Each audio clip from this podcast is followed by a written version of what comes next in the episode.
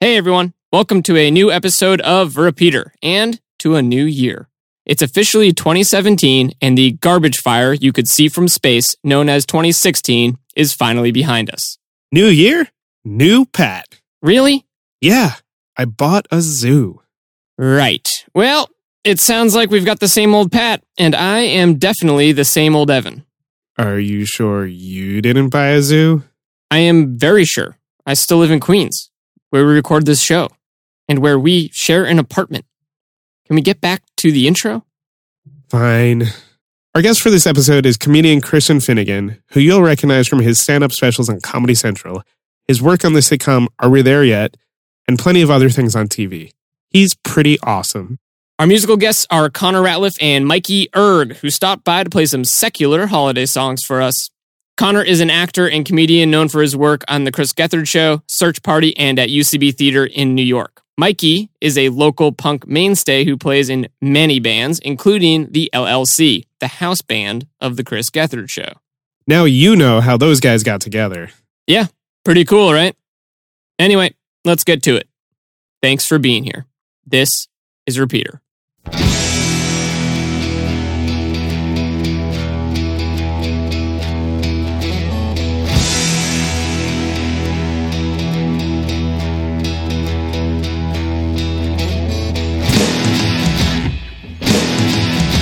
But right now, let's welcome to the stage our guest for the night. Uh, he's a stand up comedian, an actor, and a television host, Christian Finnegan.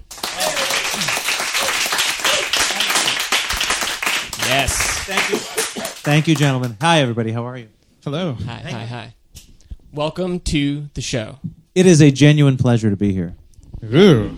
That sounded sarcastic. It didn't mean to be. It's just the way it comes across when it comes out of my mouth. Um, yeah, we're uh, excited about this one. It's going to be great. I'm just telling you right now. I'm glad we have a disclaimer That at the sounded start like a of warning. the show now. It's going to be great. Um, but to kick things off, uh, welcome, and we want to talk about some new music, or at least music that is current in our lives. And why don't we have Pat start? Oh, what a surprise. Uh, I've been listening to Sharon Jones' uh, Christmas album. It is so good. Uh, it was my introduction to Sharon Jones. Uh, it's also a great holiday album. It's a Christmas album, but it starts off with a song called Eight Days of Hanukkah, uh, which is stuck in my head, and it's real good. Yeah. Um, and she, uh, Sharon Jones, if y'all don't know, passed last month. Um, very sad, but I would say a very nice way to remember her this holiday season would be to listen to that album a lot. Um, and her entire discography, even. Yeah, that works. Uh, I've been listening to two albums a lot lately. One of them is Childish Gambino's new album. Um, it is called, I wrote this down Awaken My Love. Awaken My Love. Uh, it's really good. And Pat seems to be listening to it as well, uh, judging by his. I've only read about it. Oh, okay. Uh, and the other one I've been listening to a lot is uh, an album by, uh, the only album by Power Bottom. Very good. It's called Ugly Cherries. I don't know if you guys know Power Bottom, but they are No Excellent. vowels in the name, right? No, no vowels. vowels. Yeah, C W R B T T M. P-W-R-B-T-T-M. All caps. they are very good. They're a duo, I believe, formerly a trio, and they kick ass. Uh, West Texas, in, in particular, is a song that I think is really great and that everyone here would love. I, I love the idea of a band called Power Bottom playing in West Texas. Uh, I'm sure that would go over well. don't imagine that going well over there. No, um, but yeah, they're fantastic. Christian, Well, I you know it's the end of the year, so of course I've been scouring through everyone's year end of the year lists and stuff like Yep. that, and so I always feel like there's this just rush, uh, late November and December of just me buying crap, and I don't even get to listen to it really until January February. But uh, I have been uh, kind of obsessed lately with this uh, this band Pinegrove. Uh, they're they're the dude's like I don't know twenty two and makes me want to kill myself, but. Uh, I mean, it's a band, but it's clearly like a one guy thing. Yeah. Um, it's it's hard. It's one of those bands, you know, that it's hard to explain what's good about it. It kind of reminds me a little bit of Heatmiser, which was Elliott Smith's band before he went Yeah, solo. Uh, but just great, just pop songwriting, but like rock pop songwriting, but just really wise beyond its years, and uh, just every hook is great, you know. And and then there's a new Chavez song that kind of came. I, Chavez was a band in the '90s that I was obsessed with, and uh, just after 16 years, they just put out one random song about a month ago, which I've probably listened to a thousand times. So Wow. They're really not very interesting, but it. trust me, Google it. awesome. Uh, what song did you want to talk about tonight? Well, uh, you know, when you asked me to do the show, uh, I am always looking for ways to waste time, and especially music related. Like if anybody asks, like, "Hey, what's a good song to go to the post office to?" Well, allow me to spend nine hours making a great post office playlist for you. uh, and so you asked me to pick a song. I think I Yeah. sent you like fifteen. Oh, it was Uh, great. I sent a long list of songs. Um, the one I think we ended up settling on was uh, "All Grown Up" by Elvis Costello, which uh, Elvis Costello is one of my what I refer to as fifty plus artists, which I have five of, which are artists that I love at least fifty of their songs. Uh, which in two of forty percent category. of them died this year. Uh, um, no, it's uh, Elvis Costello, Bowie, Prince, the Beatles, and Stevie Wonder are like the five Yeah. that that there are at least fifty songs that I genuinely love, not just like. Um, and I, I think the reason I picked, uh, I don't know why I picked All Grown Up. I guess it's because you know how there are songs that you love, but then there are songs that you think of as your songs that Yeah. you don't know Yeah, yeah, yeah. anybody else who likes. Uh, it's a deep cut on what is kind of widely perceived to be one of his worst albums, Mm-hmm. which I love. Uh, and it's just kind of one of those things where you feel a sense of ownership over the song. Yeah, you know. yeah, yeah. Let's uh, listen to a little bit of it, uh, and then we'll talk more about it. So if we could play some of that tune.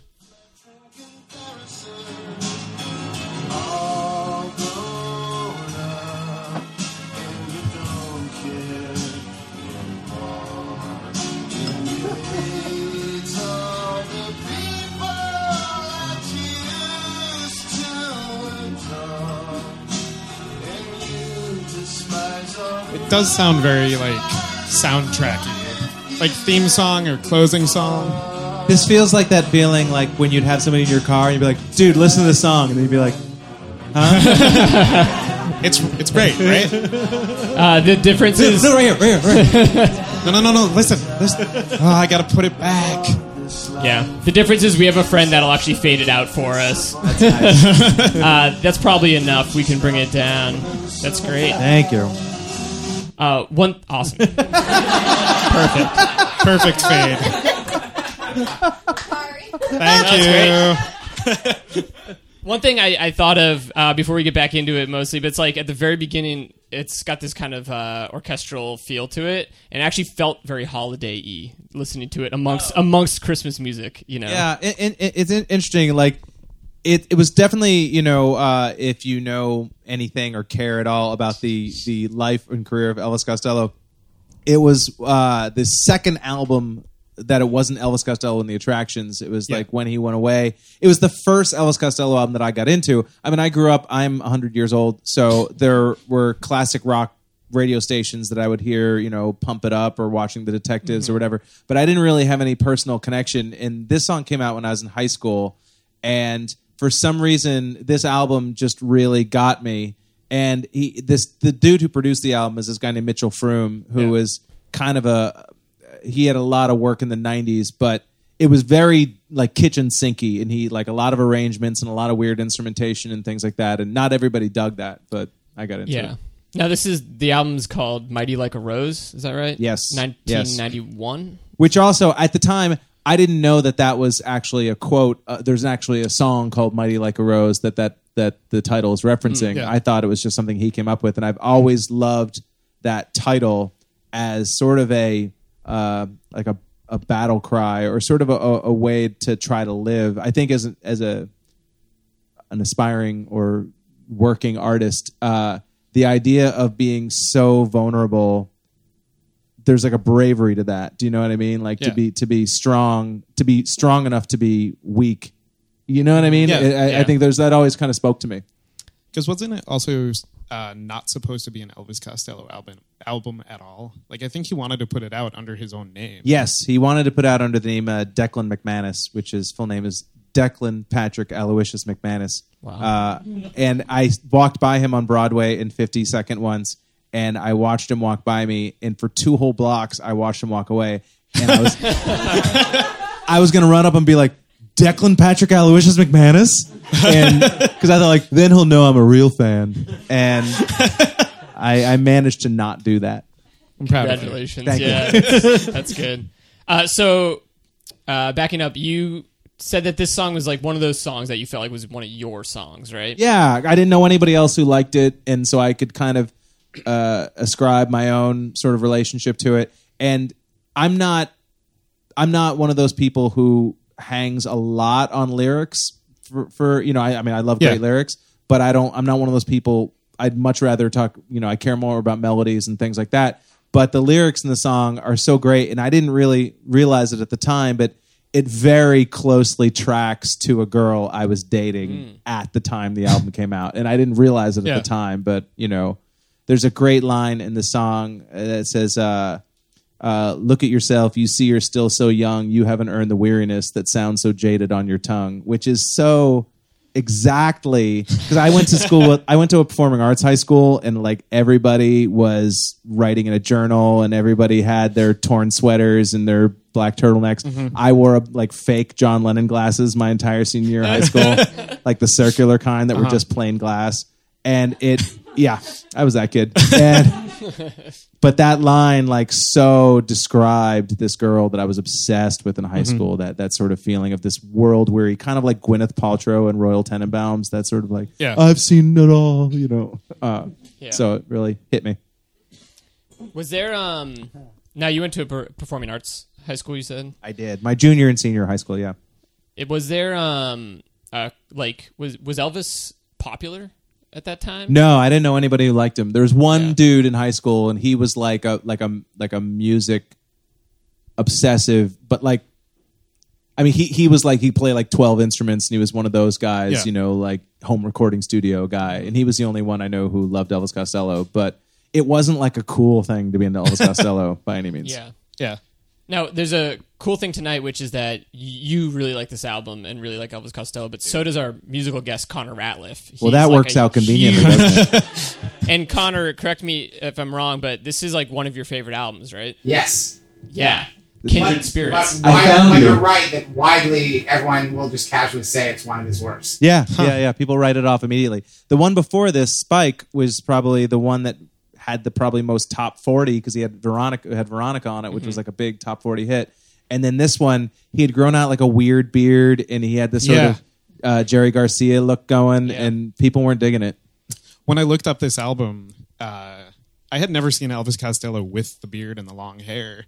So I looked up Elvis Costello in 1991, and this weird bearded man with sunglasses appeared and a ponytail, an intense ponytail. It's not a good look. On No, No, I mean, I I saw. It, I- I have a kind of a I don't know if a theory is the right word, but something I've kind of noticed that a lot of bands or a lot of artists rather they they go through a phase, you know, in whatever their artistic middle age where they feel like they have to completely change the way they look. yeah, And eventually they find their way back to the way they originally looked the whole time. Like Robert Plant did that, where all of a sudden he cut his hair short and he was wearing like early 80s sort of Yeah. skinny ties and stuff. And eventually he became Robert Plant again.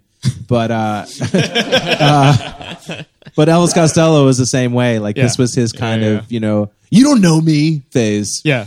But Now, uh, he's like just an, such an incredibly prolific songwriter. Yeah. Um, that for whatever reason, uh, going through high school probably a little bit later than you, it was like probably. That's very Probably. sweet of you to That'd be say. nice. like, you know, like a decade. A decade. Maybe. uh, about a decade.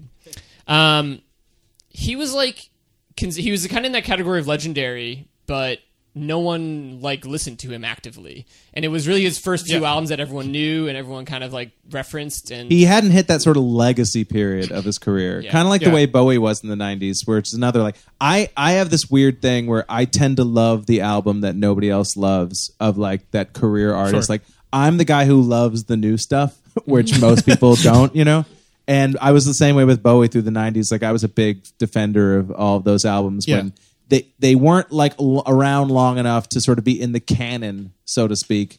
But you know, they were just sort of embarrassing. To most people, looked at them and were like, eh, you know, that's what I really get into. Does that make you feel um, like more like a fan of that artist? there's got to be like a pretentious sort of Yeah. you know i don't like what everybody else likes attitude there's got to be an angle of that you know uh, there's a great book called advanced genius theory which anyone who cares about music and pop culture should read Yeah. uh, and, uh, jason cantor i can't i'm gonna get his name wrong but he has this theory that when musicians that you love start making music that you don't love it's that they have gone to a level of genius that you can't appreciate. That it's like if you loved, yeah, that you're wrong. That like if you loved, I'm trying to think of what a good example is. Uh, you know, if you loved Bob Dylan when he put up Blonde on Blonde, Yeah. and he, then he starts putting out albums that you don't like. Well, he's a, you already agreed that you love this guy and he's a genius, so maybe your brain just isn't able to sort of go to that level. uh, and I, I guess I had a little bit of that in me, that sort of idea of like, oh man, you guys are just in for the scene. When the real music happens, you took off, you know. But Yeah. that's just pretense. I do think there's probably some level of also just supporting the guy uh, through the music that might be weird. It might be music that's uh, not accepted by everybody, and it's Yeah. because it's an artist you like. I mean, I love I love the idea of sort of an artistic middle finger of you know of Yeah. somebody being like, yeah, I know this isn't going to work. Like I know it's not going to sell. Like I don't mean to keep going back to Bowie because you know, but but uh, I remember I saw in the '90s uh, Bowie toured with Nine Inch Nails. yeah, and I went to see it, and Nine Inch Nails was huge at the time, Sure. and Bowie couldn't have been lamer. You know, it was like he could not. He was at like his nadir. You know, popularly, but because Trent Reznor was such a Bowie fan, he Yeah. demanded that Bowie headlined. And ha- you know, halfway through the show, and they even blended it that were like Nine Inch Nails did their set, and then Bowie came on, and they did like five or six songs together, basically as a way to like, please don't leave. Like essentially, it was what they were doing, rather than do an intermission. And still, like all the fifteen year olds who had the "I want to fuck you like an animal" T-shirts, they all they all took off. But uh, but I, I but he didn't care, and I, I always admire that. yeah, Yeah. That's awesome.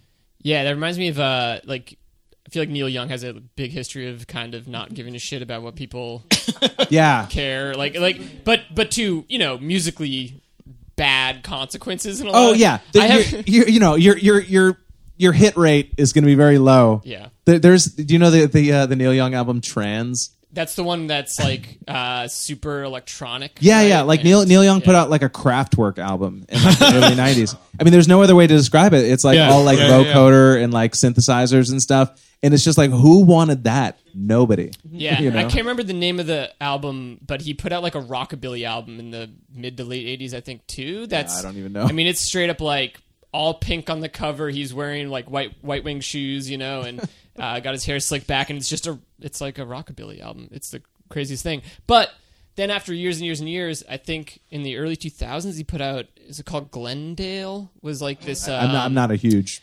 he put out he put out a rock opera um, that was great and toured it and like played the full narrative of it and it was just one of those things where you know he was on classic rock radio stations but then all of a sudden he was relevant again musically and i mean it was a good album Yeah, I mean, I, I think a lot of us, you know, we we we love songs uh, not only because they're great songs, but because we are reminded of the period in our lives when they came out. And so, Yeah. obviously, those years between say 13 and 25, which are the most memory-packed years of anyone's life, you're going to instinctively want to gravitate back to that music that you were listening to then. But that's not something I feel like I want to hang on the artist, him or herself. Do you know what I mean? Yeah, that sure, it's like yeah. I, you know, uh, you know, I was going to say Prince as if he hadn't passed away, but it's like Prince could put out twenty fucking terrible albums. It doesn't make Purple Rain any less awesome. you know what I mean? Like, Yeah. I don't understand this idea of like, oh, they're ruining their legacy. Fuck you. That's your limitation, not them. You know? Yeah, Yeah. exactly. Um, and like going back to that, like thirteen, you know, the music that you know then. Uh, there was somebody I knew that uh, a band had put out one album that was, you know, pretty well known, And then the second album came out, and you know, some bands, the second album's not great, and that just happens. Um, but he so vehe- vehemently hated this album that he emailed the singer of the band. You know, we were like 15, and he was like, You suck, and here's all of the reasons why you have ruined my life and retroactively ruined that previous album. And then all I remember is the guy replying and just being like, "Hey, like, I'm sorry you don't like it, but I wasn't even in the band for the first album, so like,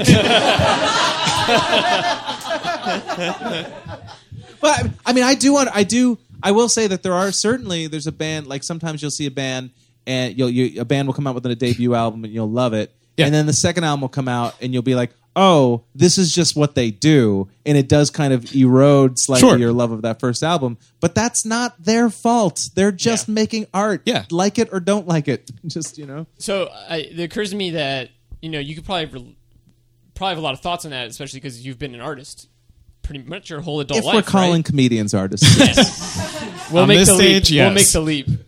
But I, I have to think that there's a certain amount of understanding that you have that maybe a lot of people don't have, right?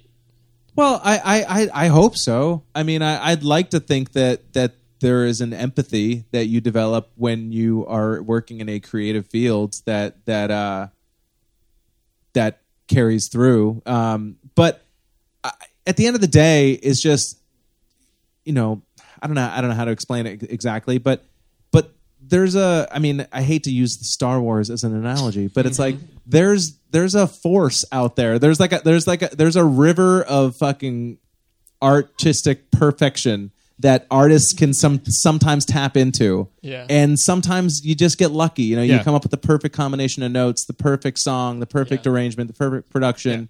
And if when that happens, you should just be happy that it exists and not be upset that oh well, album three and album four weren't as awesome. You know, and Yeah. and and if you can find someone who can do that more than like if you find an artist that can come out with more than five great songs, that's to be cherished. I think you know. I, I don't think it's I don't think it's my job to sort of get mad at an artist for not maintaining some arbitrary standard that I set when I was fifteen. Yeah. There, this is probably a misappropriated quote, but I, Willie Nelson has, as as far as I know, some quote about, you know, people ask him how he's written so many songs and he, he can- has has such a long career, and he said it was like there's just a river of music that's up there, and I just pluck out these little pieces of it, and if I get lucky, I pick the right ones, you know. Yeah. Um, And that, that one of the things I, I love about Elvis Costello in this song, as well as a number of his songs, is that he he's very complicated with the way he writes his songs. That it's not just a repeating phrase. Like the verses aren't just like Yeah. ba-da-da-da-da, ba-da-da-da-da, ba-da-da-da, ba-da-da. Like they usually the the melodically it evolves over you know thirty seconds will be one long melodic phrase as opposed to just sort of repeated five seconds over and Yeah. over again.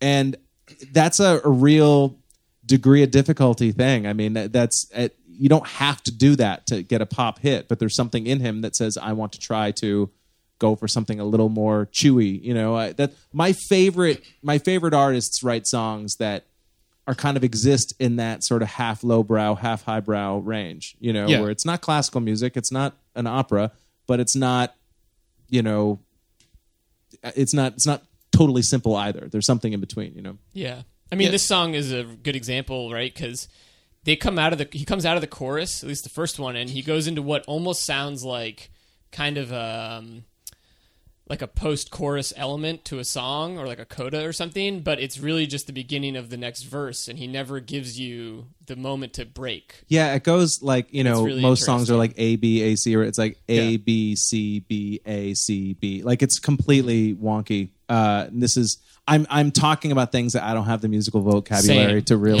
uh, express, but it's just not your simple. It's not you know uh, fucking um, wild thing. You know, it's not. It's Yeah. not. Which Yeah. is wild thing is fine for what it is, but it's something a little more evolved than that. Yeah, and I did hear him. Uh, I think he was on NPR talking about like the way he writes his songs, and like coming up as punk music was starting, and you know enjoying the intensity of that. And um, I guess his father was a musician too, and they would play like the first uh, they were playing like dance music on guitar, so like stuff that ended up turning into ska music and stuff. Um, but he was talking about this idea of like the intensity of punk music and like how you can get that from just like a couple of power chords. And then he was talking about seeing Crosby, Stills, and Nash and getting that same intensity, but out of like songs that just felt more delicate. And I think that's the thing that because I hadn't really ever listened to Elvis Costello, and you know, going back and like going into it and like diving deep, it's like, yeah, there some of the songs can be. I'll very, make you a playlist. please do. But um, yeah, it's like that. The fact that you can grab also not only like good songs, but like intensity out of places that are, uh, you know, a little more pretty than just like a song that's going to come out and like punch you in the face. Yeah, I mean, the, the thing I like about Elvis Costello is that the songs reveal themselves over like a hundred listens as opposed to over two listens. Yeah. you know that that there are little uh, nuggets in all of his great songs, and even some of his not so great songs, where you only really hear them the twentieth time you go through it. We're like, oh wow, I didn't even not not just a lyric, but just a weird little thing where maybe one line will go a little longer than the other lines for some reason, Yeah. you know, or there might be some strange bridge that you know shouldn't be there, you know, in, in sort of pop songwriting 101. But uh there's just there's just there's something there. There's just some meat on the bone, you know. Yeah, Yeah. Yeah, he uh I've never seen him live. Um so the only thing I've ever seen performed of his live, I believe was uh, an orchestral song he wrote. S- I saw it performed by the Bos- Boston Symphony Orchestra. And I remember it's like one of those things where they only announced it after they had done it. Like, Oh, oh, yeah. this this piece was written by Elvis Costello. And uh, I think I must have been like 20 and it kind of blew my mind because I didn't know that he could do that. Well, I, I, I saw him live the night before the election, so it was my last moment of joy. Uh, but yeah, he he, he uh, played the Beacon Theater, and he played uh, one of his one of my favorite albums of all time, Imperial Bedroom, and he played the whole song. I mean, Yeah. he played thirty three songs. Wow. That's amazing. and amazing. he's you know in his early sixties, which Yeah. is not nothing. You know, and Yeah. it was uh, it's probably a three and a half hour show. And uh, I mean, if I'm being totally honest, thirty would have been okay. Uh, like once you get past the two and a half hour mark, you know that thing with Springsteen too. is just kind of like, all right, you know, got babysitter. Uh, but um, but it, it was it was really great, and uh, it just really does give you an appreciation for the breadth of you know artistry over the course of the guy's career. You know, yeah. the ability. I mean, how many people can do a thirty-three song show and still he didn't play twenty songs that I wish he'd played? You know, Yeah, that's incredible. Um, so back to this 50 plus list. yes. So run us through some other artists who are on that list. Well, the the five. I mean, the fi- the five that I you know kind of think of are, are Bowie, Prince, Stevie Wonder, the Beatles, and and Co- Elvis Costello. Um, I mean, you know, obviously it's a it's an exclusive club in the sense that you have to have a catalog that merits. Yeah. You know, you have Yeah, to have yeah, at yeah. least a certain number of albums to do that. But um, I, you know, I was in a, a bunch of years ago. I did a a month long tour in Australia with a few other comics. Um, and I was in on the road for 30 days in a in a van in various planes with like people I didn't really know. And I we would be on these little planes that would go from tiny little Australian cities, you know, and and the flights would maybe be 45 minutes long, so you couldn't even turn on your at the time iPod or whatever. Yeah. Um, and so I just had this notebook and I started to do this thing where I wrote down all my favorite Elvis Costello songs. I listed every single one I could think of. And then I went through each one and gave them an A, B, or a C. Like, are they in the top third, the middle third, or the bottom third? And then I went through the A's and I ranked the A's and then I ranked the B's and then I ranked the C's. So I have like an actual written on paper list of my top 50 in order of each of the uh, That's artists, awesome. you know, which, you know, is completely and utterly useless. There's so many, so many ways I could have spent my time, but that was kind of a fun thing to do when Yeah. you're sitting on a plane for a half an hour and you have nothing to do. Have you done it with any of the other artists? Uh, I did all five. Oh, okay, Yeah, yeah, good, yeah. I good, did good. all- yeah, yeah. I Just- did all five. just yeah. making sure. Oh yeah, yeah. Uh, I'm not fucking around. Uh, I mean, there's probably artists that I have songs that I like more Mm-hmm. Yeah. or as much as any of those five, but maybe four songs or five songs. You know, Yeah, yeah, but yeah. but it's just you know when you go through like Stevie Wonder's catalog, there's just so many great songs. You know, it's it's it's an embarrassment of riches. Maybe this is uh, attempting to be like uh, uh, to over explain something, but so there might be overlap here. But for each of those five artists, I'm wondering if you could give like a one sentence thing of like what is it about that artist that is the thing, you know, like All that right. makes him so great. Okay. Uh, I would say with the Beatles, I mean, it's the Beatles. Uh, but I, th- I think with the Beatles is there is that feeling sometimes when y- y- some of the great Beatles songs is that it's almost like they found the exact perfect notes. Like every like the, the great Beatles songs, they're watertight. They're perfect. You know, Eleanor Rigby is a perfect song. Like there's not a note out of place. Everything is exactly where it's supposed to be. Whereas like Stevie Wonder, it's almost the opposite in a way. It's it's almost like this feeling when I listen to like songs in the key of life or whatever. It's this feeling of just freedom and that it's almost like uh, like a box that you can't fit everything into. You know, you just feel this musicality just jumping all over everywhere. And uh, and I I honestly might say the same thing about Prince. I don't know if that's a race thing. I, I wonder. Like I, I don't like I, I often think that you know, and this is where I this is start where it starts to turn into a eugenics lecture. But uh, but but I I uh, I do sometimes feel like there is a difference in terms of uh, quote unquote black music and white music, especially of the '60s and '70s. It's almost like they a width as opposed to depth thing. Not that one is better than the other, but there is uh like the great white songwriters of the 60s and 70s it's almost like they isolate this sort of very airtight perfect melody whereas like a lot of the great black songwriters make you realize just how much possibility there is you know and it's almost a, a slightly different impulse i'm talking slightly out my ass here um but but when i listen to stevie wonder it's more just like being blown away by the artistry and uh and with with bowie I don't. I mean, Bo. I guess Bowie's kind of somewhere in the middle in the sense that that obviously he write he writes great pop songs, but there's always something in a Bowie song that n- how why would he do that? Like why would he think of? Like why would he like even chord changes? Like why would you go to that chord there or why? What does that lyric mean? You know, there's it's it's much more of kind of like a Pandora's box thing. Yeah. Like like there's just there's something to think about in every song and yeah. So I don't know if that's if there's any sense to be made of anything I just said.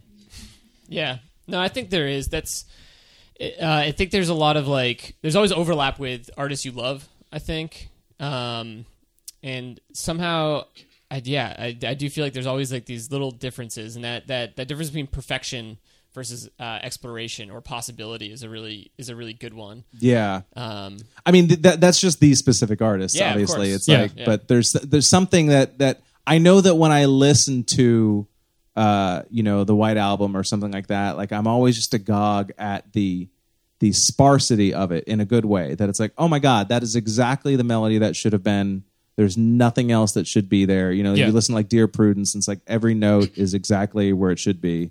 And then when I listen to something like, you know, I don't know, uh, Sir Duke, you know, which of course you've heard a million times now, so it doesn't have the same effect on you. But the first time I heard that, it just felt like, my God, this dude is just coming from a different planet. Like, how Yeah. how did he come up with that? You know, that you know,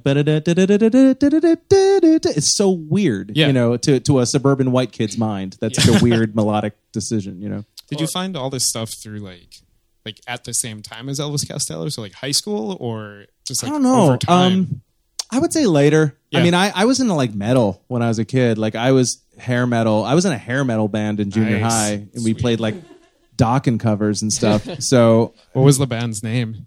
Fallout. Nice. hell yeah. And and was was the O in the logo a radiation symbol? Yes. we rocked the Acton Boxborough uh, RJ Grey Junior High School dance. nice. Yeah, I, it was awkward. I was the lead singer, and I had to bring all the songs down an octave because you know, in the '80s, like all the metal Yeah. songs were like you know, ah, you know, and I would always have to be like more than a feeling. Like it was, it was very, yeah, wasn't we weren't good. Uh, God, yeah. I'm sure you're one of uh, infinite numbers of those bands that were not good. Yeah. um, yeah. Uh, back to the the Stevie Wonder song I thought of uh, was "I Believe," and how like at the end of that song he starts to show you what he could really do with the song and it just fades out Yeah, Like, yeah, it like- does get weird. Yeah, yeah, but it it's it's almost my favorite part of the song and you get it for the least amount of time Yeah. Well, and it's like Stevie Wonder, you know, lyrically, you're not going to get much out of. Honestly, it's like there's, it's not, they're not particularly great lyrics in my Yeah. mind, but, uh, but just overflowing with just musical ideas, just constantly, just you know, the, you always get the feeling it's kind of like when you see like Steph Curry play basketball or whatever, and you're like, this dude could do anything at any moment, and nobody can do anything fucking about it, you know, and it's just. And Yeah. you it, it- that's you know you see Stevie Wonder the dude now you see him now and it's just like his instrument is just so out of fucking control and his just ability to uh just I mean it's obviously it's not improvised it's all written but but the, the freedom he seems to have you know I you know always am, admire you know whereas I always feel like you know Paul McCartney probably you know really bangs out every fucking note Yeah. know? yeah, yeah, yeah. Um, what's it like for you being a being a music fan in like 2016, maybe versus, um, I guess high school or college? I mean, I think obviously what you're talking about with memory and how you like associate songs is super different, but also just um, I don't know, kind of the the ritual of it or the habit of it because I feel like that's changed a lot in recent years. it is completely changed and of course i don't like it as much but it's not up to me it's not it's not my decision It- I, i'm sure that you know i have memories of sitting with a stupid i would take one of my mom's crappy mozart's greatest hits tapes that she got off of you know KTEL or whatever. And i you know you get these cassette tapes and you would stick little wads of paper in the top little holes so that you could record over them. Mm-hmm. That was a, a thing that you did you have a little tape recorder and uh, and so I would I would make mixtapes just that were over just whatever cassette tapes I'd find around my house, and I would sit in front of the radio and just wait for songs I liked, and then I would Yeah. tape them, you know. And so the beginnings of the songs would always have like DJs talking Yeah, yeah, over yeah. them, and that to me was a a really powerful like connection to music because I actually had to spend there were actual hours involved, you know. There was Yeah. time spent trying to capture this music that was just out there, and a, a person who's young today doesn't have that same relationship. But I'm I'd, I'd feel like such a cranky old Yeah. twat, uh, for lack of a better word, uh, just to, to to say that their experience is worse or better than mine. It- It's just different, you know. Everyone kind of comes to it with uh, what's what's available at the time. But Yeah. you know, I, I I I do think though, I do think that there is a value missing to music when you can stream everything. I do think that it's hard to really get wrapped up in a song when it's available to you at all times. You, you know, Yeah. that, you know, there, there's there's something special, and also I don't think you know songs as well as I know personally. Granted, I'm older now, but I the songs I learned, the songs I loved when I was in my teens, I know every note of because if you were in the car. You had to actually take the CD out and put another one in, and a Yeah. lot of times it was just easier to just let that same CD play. and so you would hear those songs over and over again, Yeah. you know. Yeah, yeah, yeah. And now it's like, I mean, even when when iPods came out ten years ago or whatever, I, you know, how often do you actually hear the last twenty seconds of a song at this point? Like even even a song that you love, like once 'Cause you, know get to it's the part, ending, so you yeah, like, just- yeah, you just bump to the next one, you know. Yeah. And and so um, it's certainly a different relationship now. But I, I of course I think it's worse, but I'm not going to say so.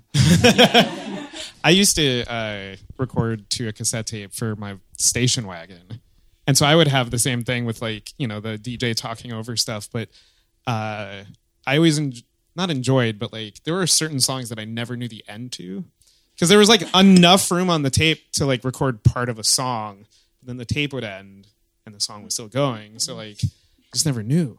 Or like when they censored the lyrics of a song, so you'd get like a bleep or like uh, I remember in Kid Rock's Bawitdaba. I think we all have our Bawitdaba memories. But they censored, uh, I don't know, Kid Rock being a badass by doing like a record scratch and having it say radio edit. and like I love that. That's like the cool way of like censoring. Yeah. Like, we're totally censoring this. I think that's the only thing I remember about that song, though. You're such a liar. You It's the one so thing much that like more about that stands song. out. Every word. Take off my shirt. Kid Rock tattoo. His name is Kid. Rock. Uh, Yeah, I mean that's what it's it's im- it feels impossible to separate out this difference of like uh, being beyond the age where I'm gonna engage so hard with the songs that I care about, uh, and how media has changed. Like it feels really hard to separate those things out. Um, but I do agree, it's like especially the kind of the the basically the quantity that you're hearing something just seems way down now. Yeah, I mean, there are songs that I love, and and there are songs that other people love. You know, now the thing is, you know, a band kind of a, a, a legacy artist or, or like a band that is thought of as being like hasn't put out an album like My Bloody Valentine or, or Frank Ocean. Yeah. You know, they'll they'll put out an album and there'll be three months of hype. Like, when's it gonna come out? When's the new Frank Ocean album gonna come out? And that ends up being what it is. And then a week after the album is out, nobody's talking about it anymore Yeah. because it was way more about the sort of stupid blog entries than it was about the album itself, you know? Um, and uh, I mean, that's just a sort of a, a byproduct of, of, you know, internet culture. But, um, but yeah, I mean, I, I really do try to, like, if I like a song, I try to make myself listen to it a lot just so that it, it Yeah. takes, takes root in my brain Yeah. somewhere, you know? a lot of uh, uh, you know a lot of people will talk to or that I know will will kind of like admit in a sort of guilty feeling way that they just listen to the same song on repeat a lot and then they just like find a new song listen to that on repeat. And I think I like tease them for that. Like I I understand their like guilty feeling. Um because in my mind I'm like oh I'd rather listen to the album and it's a very pretentious thing to do. Um but it's it's possible that like they're getting more of what I experienced way back then than I am now because I'm there's no way I'm going to listen to a full album as much as I would have. I back yeah, then. I mean, I kind of agree. I mean, there there are songs, there are Ratt songs, and uh, and old Motley Crue songs Yeah. or whatever, where I know eh, I can sing the solos, I can sing the guitar solos because I know them like Yeah. Yeah. note for Yeah, note. yeah. And I'm not saying that's necessarily a better way of experiencing music than than listening to a thousand different songs once, but it's different. You know, I think it's different. Yeah. yeah, it's a focus thing too. Yeah. because like it's not just music that we have too much of it's it's everything your phone is everything so to be able to like your phone is everything It's almost like a black mirror. well Uh, for people listening to the podcast, five heads just exploded. And they went back together because they're not real humans. um yeah i think black mirror probably sums it up better than i could But No. yeah, I mean, I, I like I said, I, I don't think that one way is inherently better than the other. I mean, there's ways that I prefer. I mean, Yeah. I, I prefer to actually spend some time. One of the things I, I like, uh, you know, my wife and I, we have a little cabin up in the woods that we sort of go to to, to hide from the world. Yeah. and uh, you know, we have just one of those little dumb Bose sound docks, which seven years ago was the height of technology, but now it's like a Victrola. But um but i have an old ipod that n- i don't think anything you know i think n- since we bought that thing it stayed up there. It's i don't think anything in the last five years is on that ipod Yeah. because i don't even have an adapter to sync that ipod anymore. But i'll just find some old playlist and just let it play while i'm doing my thing and there's no tv or anything like that. And and i feel like i am able to enjoy music in a way that reminds me of the way i used to enjoy music you know which is Yeah. uh you know, I'm not saying it's makes it better or worse, but it makes gives me those. It gives me the feels. yeah. Sorry. What um kind of going back to this idea uh y- you know, you spent years as a comedian. And how does Some might say I'm still spending those years. No, you are. Why this past tense? Uh, have you heard something I haven't heard? No. we were gonna wait till after the show you were kicked out of the union. Uh, but I wonder, like, um, I don't know how you view the career of a comedian uh, versus a musician. If you think those are very similar things, or if they have their like obvious differences. Well, I mean, there's sort of a, a cliche, which is I completely embody, so I can't say it's bullshit. is that every comedian wants to be a musician, and every musician wants to be a comedian? You know, um, uh, I think the thing that you know, I didn't have the discipline when I was young. I, I took guitar lessons when I was a little kid, and then my guitar teacher died. like, sorry, Uh, Sorry. no, guys, I'm, I'm still dealing with it. No, uh, no, I took guitar lessons for like maybe ten weeks, Yeah. and then my guitar teacher got in a guitar in, in a guitar accident, a car. it,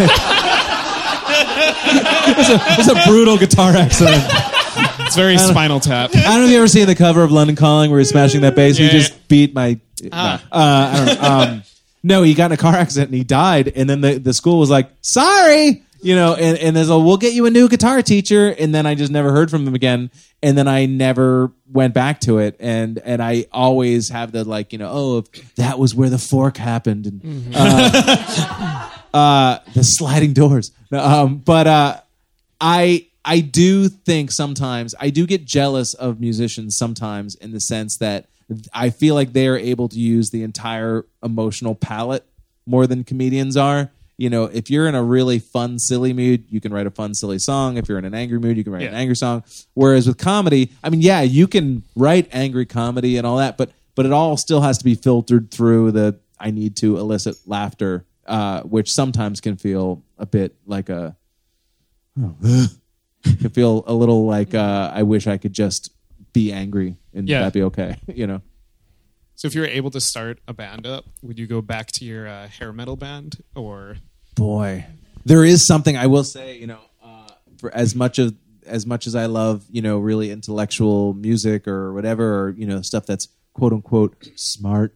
Uh, when I hear a great chunky '80s like distorted guitar, like there is just something in my brain that just like, yup, like there's like a weird, you know, uh, and it's embarrassing.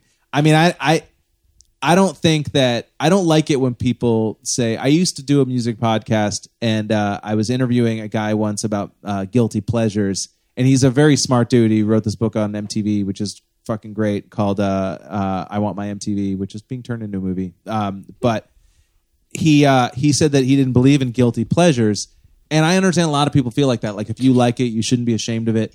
And I do believe in guilty pleasures because I believe that there is that sort of weird gap between like who you were and who you want to be. You know who you are and who Yeah, you want to yeah. be. And there's some of that music that falls in between. It's like, man, this does not define the person I want to be at all. But man, I just, it's doing something to me. It's you know, it's and so I get that. I still get into. I still listen to a lot of you know. I'll put on Journey's greatest hits and you know and really feel it in a way that maybe I wouldn't feel an Elvis Costello song. You know, Yeah, yeah, yeah. it's a different part of my brain.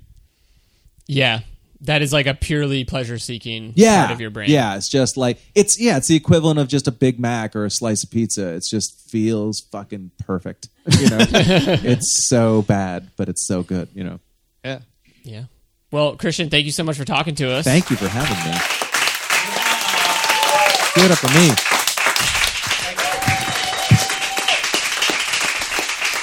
Guys, the great thing about our musical guests is that they are incredible. Um, so please welcome those two gentlemen to the stage. To listen to Connor Ratliff and Mikey Erg cover All Grown Up, pause this episode and head over to repeater.show where you can stream that shit. Or you can wait until after the episode. Whatever floats your boat. Let's imagine you just listened to it. Wow, what a cover.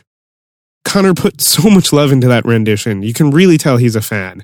And now here are Connor and Mikey with some secular holiday songs.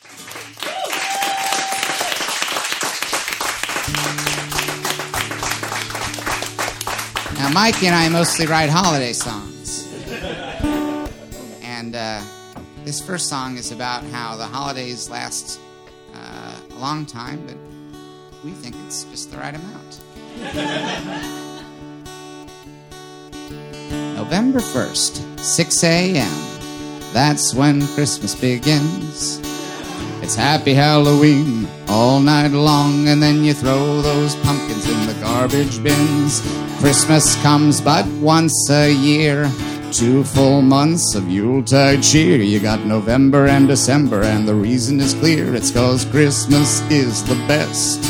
And that's fine with me. I wish we could have more. I'd like a year round, always open Christmas store. You know, I know what I like, and I simply adore the most wonderful time of the year. When it starts to snow, I say, well, hey, that's nice. I like a big old blizzard and some slippery ice. I like to drink eggnog. I like the candy canes. They call me Mr. Christmas. Yeah, I changed my name. Hurry up, Christmas. Oh, pretty please. Thanksgiving dinner's like a Christmas tease. You know, I really can't wait to open all my gifts. I'd rather quit my job than work a Christmas shift. You know what I don't like? I don't like New Year's Eve, because when it rolls around, well, I can barely believe that I will have to wait another 10 whole months to get that holiday feeling that I really want. Christmas comes but once a year. Two full months of Yuletide cheer. You got November and December, and the reason is clear. It's cause Christmas. Yeah, yeah, yeah, yeah, Christmas. Oh, Christmas is the best.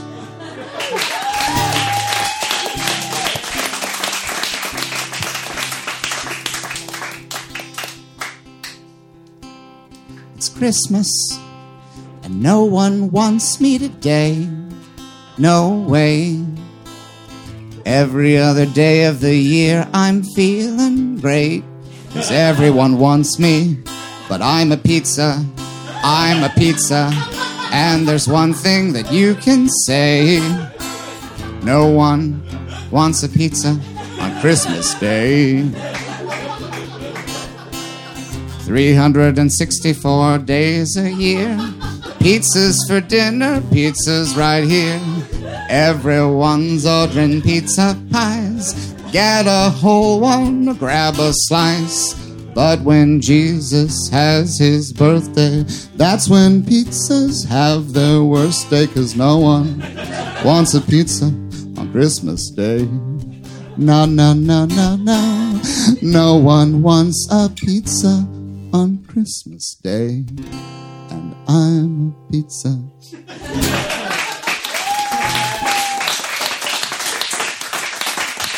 Um, this one's sort of a Christmas song. We, we put out an EP this summer that was uh, actually just an anti summer EP. um, but I think it's appropriate. Standing in the sunshine, sweating like a dog.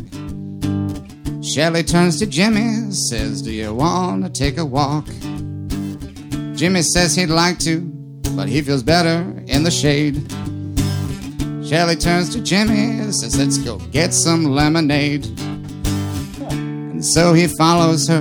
His skin is burning red, bright as it can be outside. He wishes he was dead.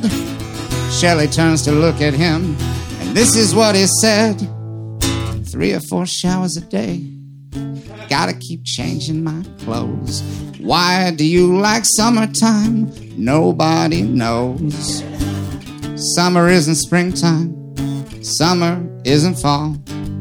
Summer is not Christmas, and that's the saddest fact of all. Ain't no jingle bells, at least none that I can see. In fact, it's hot as hell, and that's no way to be. Shelley says, I love the sun, I love the way it burns. I love the way I sweat all day, I don't care who it hurts. I love the fire in the sky, the ocean levels rising. Summer takes what summer wants, never compromising. Three or four showers a day, gotta keep changing my clothes. Why do you like summertime? Nobody knows. Summer isn't springtime, summer isn't fall. Summer is not Christmas, and that's the saddest fact of all. Ain't no deck the halls, ain't no Christmas tree. Just sweating fireballs, pain and misery. Jimmy says, I hate the sun, I hate the way it burns. I hope someday it goes away, I hope someday it learns that burning people isn't fun unless you are a sadist. I know you like the summer Shelley, but you should know I hate this. Hello there, I am the sun. I like to burn people for fun. I'm no good for anyone. I am the sun, I am the sun. If you think that I am fun, then I think that you are dumb. All I want to do is burn you. All I want to do. Three or four showers a day. Gotta keep changing my clothes. Why do you like summertime? Nobody knows. Summer isn't springtime. Summer isn't fall. Summer is not Christmas, and that's the saddest fact, the saddest fact of all.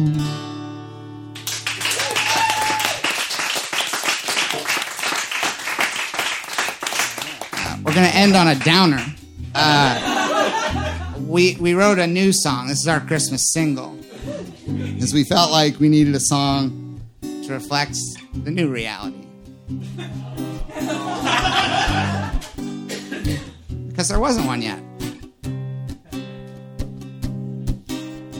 La la la la la la la la la la la. Maybe this could be the last Christmas. Maybe this could be the last Christmas. It sure don't feel like it did last Christmas. Uh, better than all the rest Christmas. Let's try to make it not the worst Christmas. Right now it's feeling like a cursed Christmas. But who knows? No one knows. Who knows? Many people are saying that maybe we will not see Christmas next year. Not see Christmas. Maybe we will not see Christmas next year. I heard them say everything is gonna be alright.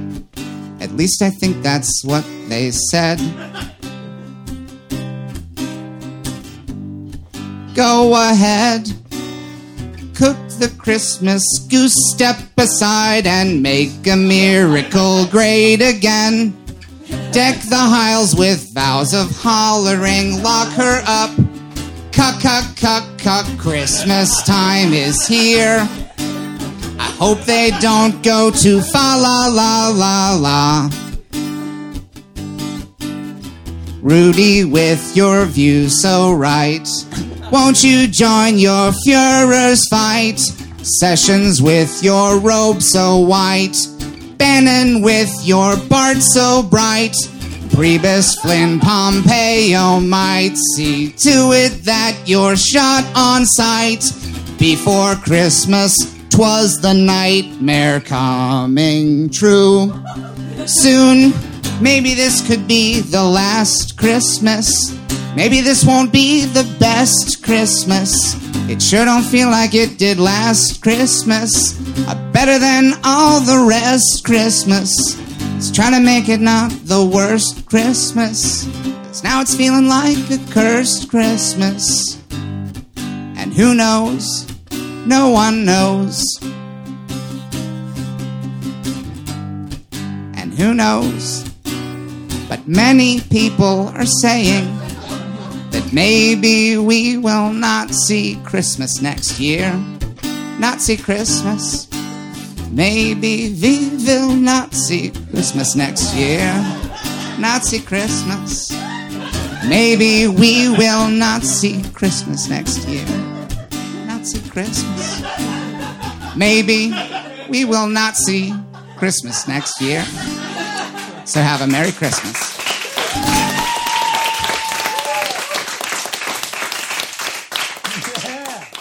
Christian Finnegan is one of the nicest guys in the world, and we highly suggest you keep up to date with everything that's going on in his world by checking out his website, christianfinnegan.com, or by following him on Twitter at Christ Finnegan.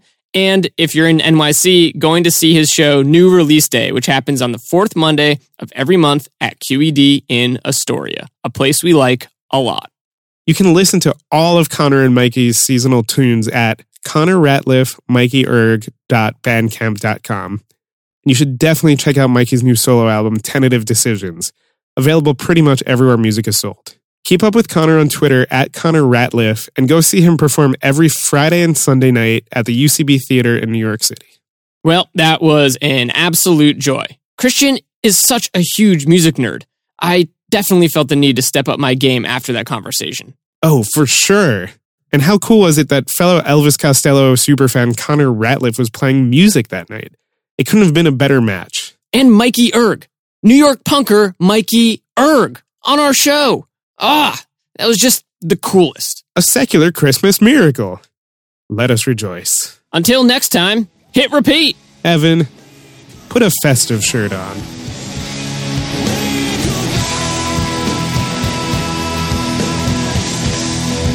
Repeater is hosted by Evan Ford Barden and Patrick Cartelli at QED in Astoria, Queens, a place to show and tell. Find out more at QEDAstoria.com. Our show is supported in part by Hi Fi Records and Cafe in Astoria. Visit them from wherever you are at hi fi records.com. Editing by Stephen Garvey, theme music by the Sun Lions. Everything else by Love Nest Productions. Welcome to Repeater.